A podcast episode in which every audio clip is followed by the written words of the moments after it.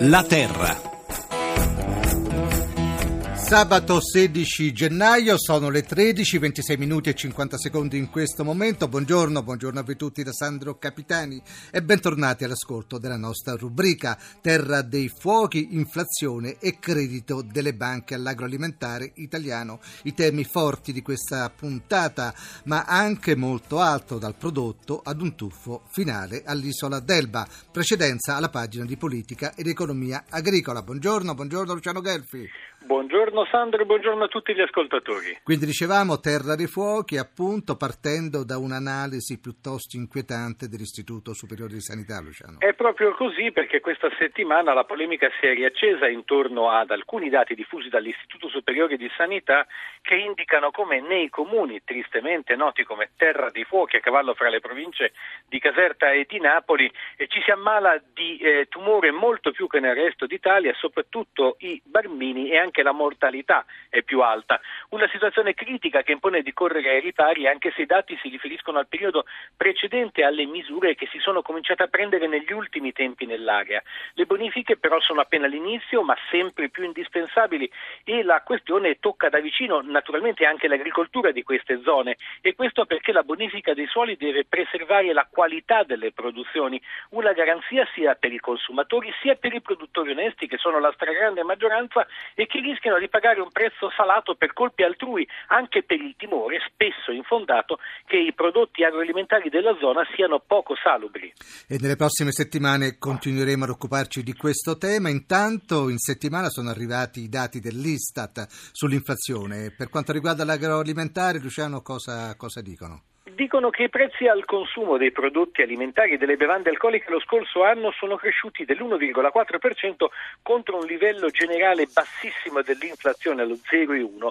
Secondo Coldiretti questa forbice è dovuta a diversi fattori. Uno negativo è la distorsione della filiera agroalimentare con i prezzi che aumentano di 5 volte dal campo alla tavola con ben pochi benefici per i produttori agricoli. C'è però, e questo è il versante positivo, una ripresa dei consumi indice di una crisi economica che allenta la presa sulle famiglie che negli ultimi sette anni avevano tagliato sistematicamente la spesa alimentare e la CIA, la Confederazione Italiana Agricoltori, sottolinea che i segni più che hanno la frutta fresca e la verdura addirittura il più 6%. Su un punto entrambe le organizzazioni concordano sulla necessità di redistribuire fra i vari attori della filiera questi aumenti di prezzi perché sinora gli agricoltori di questa ripresa dei prezzi e dei consumi non hanno avuto quasi nessun vantaggio. Grazie, grazie Luciano Gelfi, buona giornata a te. Buona giornata a tutti. Diamo credito all'agroalimentare italiano, non un gioco di parole, ma un'iniziativa concreta per assicurare risorse ad un settore strategico per la nostra economia. Un protocollo d'intesa tra il Ministero delle Politiche Agricole ed un importante gruppo bancario italiano è stato firmato nei giorni scorsi a Palazzo Chigi alla presenza del Presidente Renzi. Sentiamo il nostro Alessandro Morilli. L'agricoltura e l'agroalimentare non sono il passato di questo Paese, sono la pagina più bella che ancora va scritta e che scriveremo. Adesso l'obiettivo è fare esattamente lo stesso sforzo in avanti, non soltanto riguardandosi indietro. E quindi via le tasse IMU e IRAP agricola, investimento anche politico con i decreti Maria nel nome di Ministero dell'Agroalimentare. Terzo punto, la necessità di fare tutte le cose che abbiamo sottolineato sulla semplificazione, non solo quella del credito, ma anche la semplificazione amministrativa. Il Presidente del Consiglio Matteo Renzi crede sempre di più nell'agricoltura e punta ad aiutare il comparto a raggiungere il record dei 50 miliardi di euro di export in un anno. Un Ministero dell'agroalimentare quindi con queste priorità. Ancora il Primo Ministro Renzi. Dimostrare che si può tornare a creare posti di lavoro in agricoltura, eh, sono 20.000 i posti di lavoro in più dei primi sei mesi del 2015. Eh, ancora poco rispetto a quello che possiamo fare, è chiedere alle nostre aziende che faranno esportazione sempre più forte percorso di sistema, già lo abbiamo fatto in molti paesi. Tutto questo è stato evidenziato mercoledì scorso durante la presentazione del protocollo da 6 miliardi di euro che il Ministero delle Politiche Agricole ha sottoscritto con Intesa San Paolo. Gli obiettivi sono tre, come ricorda il Ministro dell'Agricoltura Maurizio Martina. Spingere il più possibile sugli investimenti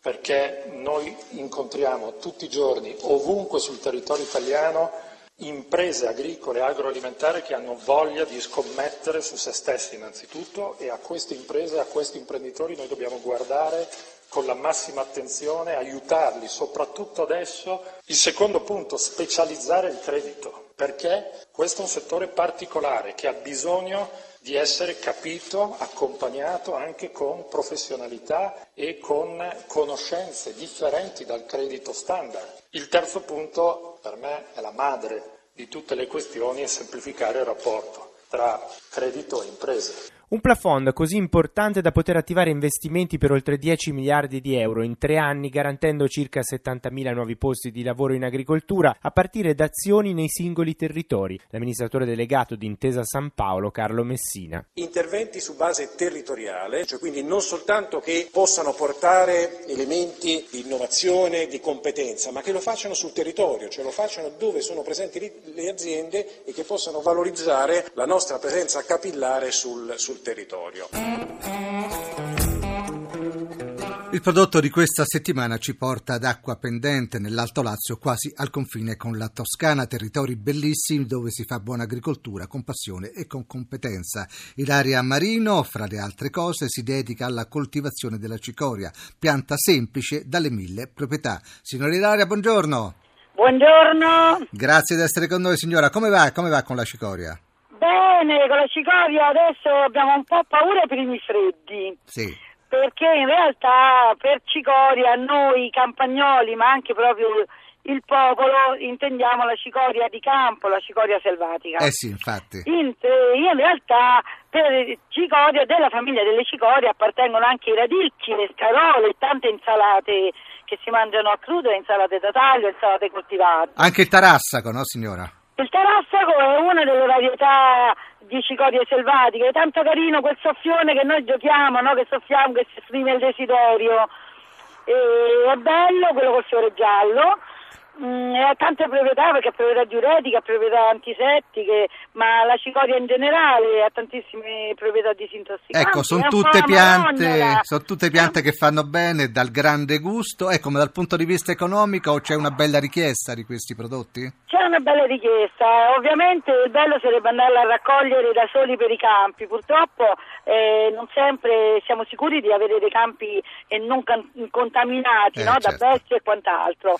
E, bisogna ovviamente saperla riconoscere, anche se è abbastanza semplice perché la cicoria quella comune che è un bel fiore azzurro, però è chiaro che se noi la vediamo fiorita vuol dire che è un po' passata, un po' spiegata, quindi è più duretta, bisogna saperla riconoscere quando è tenera. Quindi occhio alle buone cicorie, grazie, grazie. È un, un, un avvertimento Sì. a quelli che la vanno a raccogliere, mi raccomando, di non estirpare completamente la pianta, Eh, perché certo. è vero che anche la radice è buona, ma se noi la estirpiamo non ricresce Non più. ricresce più. Attenzione, quindi. ceppo, sì, così si riproduce. Grazie signora, grazie, buona a giornata. voi buona giornata. Grazie. Tempo di anteprime per i grandi vini italiani, si presentano i prodotti della nuova annata, si fanno confronti, bilanci e già si guarda avanti come è giusto che sia per un comparto della grande vitalità. Il nostro esperto del settore enologico, Nereo Pedersolli, inizia oggi a raccontarci l'anteprima del torcolato e dei vini di Breganze nel Vicentino, tradizione antica, ottimi prodotti in bottiglia. Il suo nome è già un programma perché il torcolato evoca il torchio e il sistema di intrecciare, torcolare, i grappoli d'uva per farli appositamente appassire. Tecnica antica riservata ad un vino altrettanto storico, appunto il torcolato, vanto della miglior tradizione enoica vicentina, di Breganze in particolare, dove domani apre l'anteprima del Torcolato con la spremitura nella piazza del Borgo e tutta una serie di iniziative collaterali.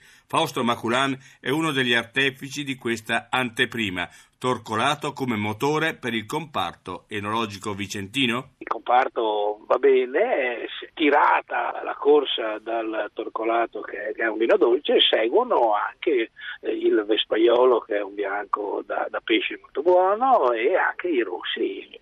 In maniera particolare domani c'è un convegno con eh, giornalisti esperti gastronomici alla ricerca del miglior abbinamento eh, con il torresano che è un'altra specialità breganzese. Vale a dire? È un piccione di torre che è straordinariamente buono, dai piccione di 30-40 giorni viene messo allo spiedo e su questo ci si bevono i vini rossi di Breganze, il Pino Nero, il Merlot, il Cabernet e il Marzamino. Il torcolato vino dolce apre di fatto l'anteprima dei grandi vini italiani.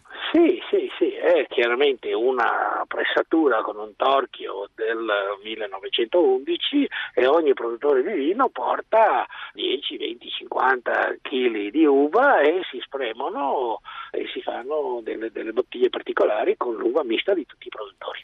Un modo per coinvolgere un po' tutta la comunità locale. Certamente solo se coinvolge tutto il comparto va bene, non solo, ma ci saranno anche mercatini dei prodotti tipici come la soppressa vicentina, il formaggio di, di Asiago, le ceramiche di Nove, cioè la piazza è gremita, calcoliamo 2-3 mila persone visto che sarà bel tempo.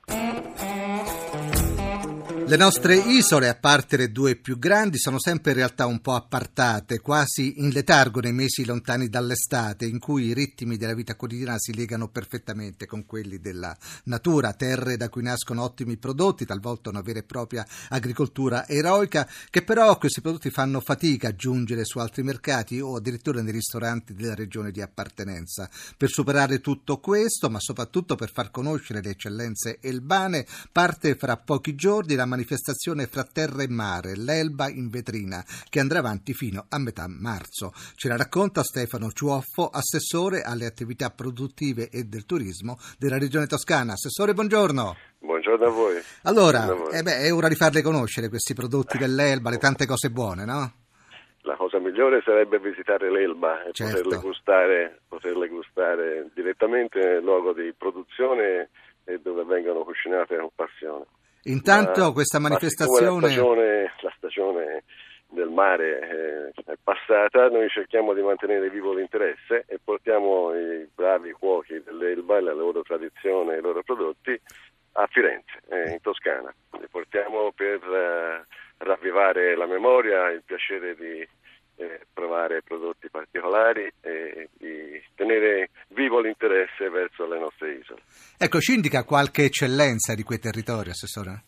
Ma eh, l'agroalimentare per l'Elba è come dire, un piccolo scrigno. Eh, dalle colture dirette ma anche da prodotti del tutto originali, oltre ai vini, non so se conoscete, ma il vermentino, l'ansonica, eh sì, eh sì. eh, l'elba bianco, fino a prodotti che incominciano a essere con particolare cura eh, messi in coltivazione e produzione negli ultimi anni. L'Elba ha una tradizione antichissima eh, di vinicoltura, si è persa negli anni, è recuperata negli ultimi, eh, ma è, è, storia e paesaggio stesso dell'Elba, pensate ai, ai terrazzamenti sul mare che, che in gran parte nel passato sono andati abbandonati eh, e che piano piano, progressivamente, questo sì con un'agricoltura eroica come la definivate prima, eh, stanno restituendo eh, insieme a prodotti di grande qualità anche il paesaggio, che è quello che, dire, nel quale ci identifichiamo. Tutte cose che si legano e devono eh. restare legate certo, assolutamente. Poi certo. l'isola, sappiamo bene, terra di partenza, di arrivo, di conquista, insomma, tante cose si uniscono e i risultati sono sempre ottimi. È un, è un tappa nell'attraversamento del Tirreno, è un percorso nel quale si sono incrociate rotte millenarie e lì ci sono storie anche di cucina che, che eh certo.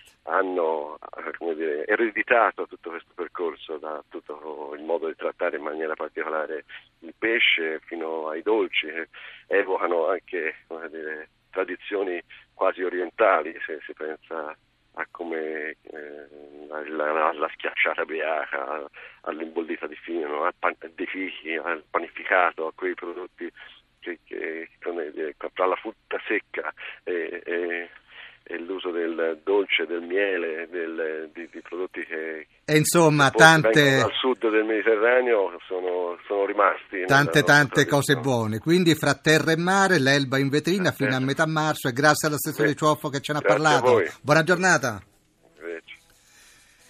Ed è tempo di saluti e ringraziamenti per la parte tecnica. Un grazie ad Alessandro Rosi, un grazie al nostro assistente al programma Renato De Angelis e alla nostra regista Roberta Di Casimirro. Per chi voglia scriverci, la terra chiocciolarai.it. L'appuntamento è a sabato prossimo. Ricordate che domani Sant'Antonio Abate, la festa un po' dei nostri animali, sia di quelli in casa sia di quelli della campagna. Rispettiamoli soprattutto. Da Sandro Capitani, appuntamento a sabato prossimo.